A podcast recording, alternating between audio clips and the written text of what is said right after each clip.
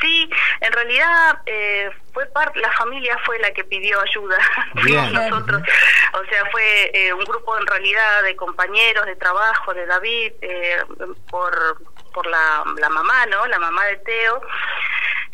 frente a esta situación que están atravesando, una familia que están atravesando un momento muy difícil y bueno, había que poner en el tapete esta cuestión de la donación de médula y, y bueno, para tratar de hacer una campaña lo más esclarecedora posible, lo más cortita y consistente, contundente.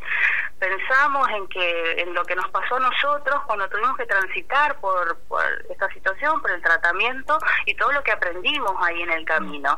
Entonces, bueno, todo esto que aprendimos a deconstruir mitos y, y cosas que teníamos ahí que no, no tienen nada que ver con lo que ocurre realmente, eh, definimos hacerla. O sea, fuimos y pedimos ayuda, ellos se conmovieron mucho, por supuesto, en este momento se trata de Teo y de todas las personas que necesitan una donación de médula, y bueno, cuando ellos lo, lo dispusieron, estuvieron atentos, nos llamaron, eh, se trabajó la producción de este, este spot.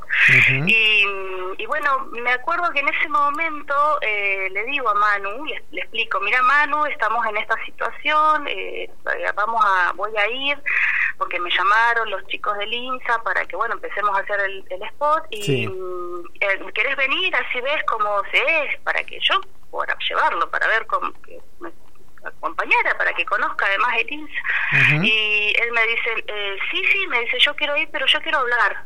Bueno. Claro. Nada. Y, es la primera voz que aparece, ¿no? La de Manu, el hijo de Nadine.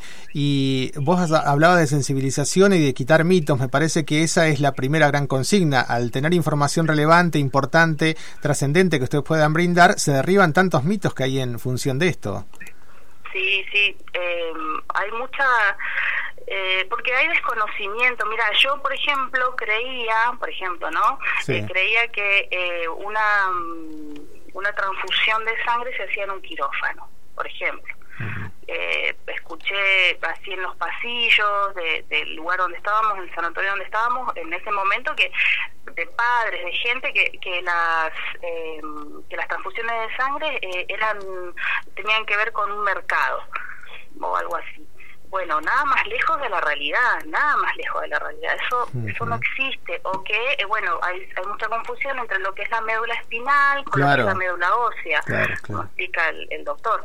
Eh, porque es verdad, uno cree mal, malamente por ignorancia que es que te sacan el huesito caracú, por ejemplo.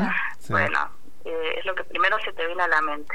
Y bueno, no, no es así. Eh, si bien hay que someterse a, alguna para, para donar, ¿no? En el caso de que alguien sea este, compatible con alguien en el mundo, porque esto va a un registro internacional que es lo más generoso de todo esto también hay una red internacional, o sea, los tratamientos son protocolos universales que se siguen.